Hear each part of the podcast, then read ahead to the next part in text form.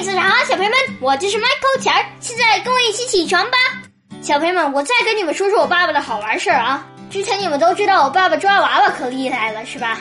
什么样的娃娃机都难不倒他。最近他更厉害了，我们最近两次去看电影，离电影开场还有五分钟的时间，我妹妹非要娃娃机里面那俩娃娃，我爸爸一分钟就给她抓出来了，然后我妹妹开心的抱着去看电影。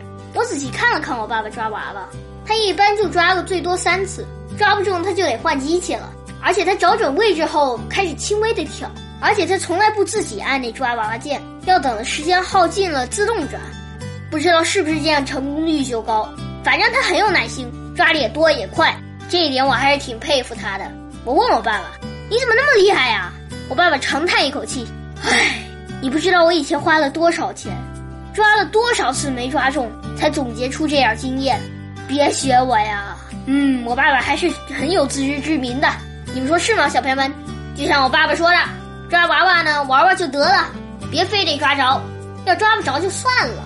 你们说是吗？起床吧。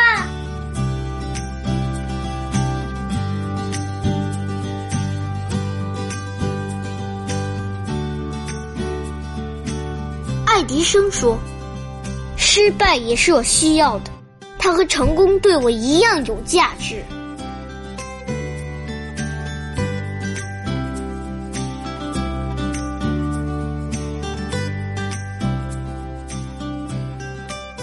早春呈水部张十八员外，韩愈。天街小雨润如酥，草色遥看近却无。最是一年春好处，绝胜烟柳满皇都。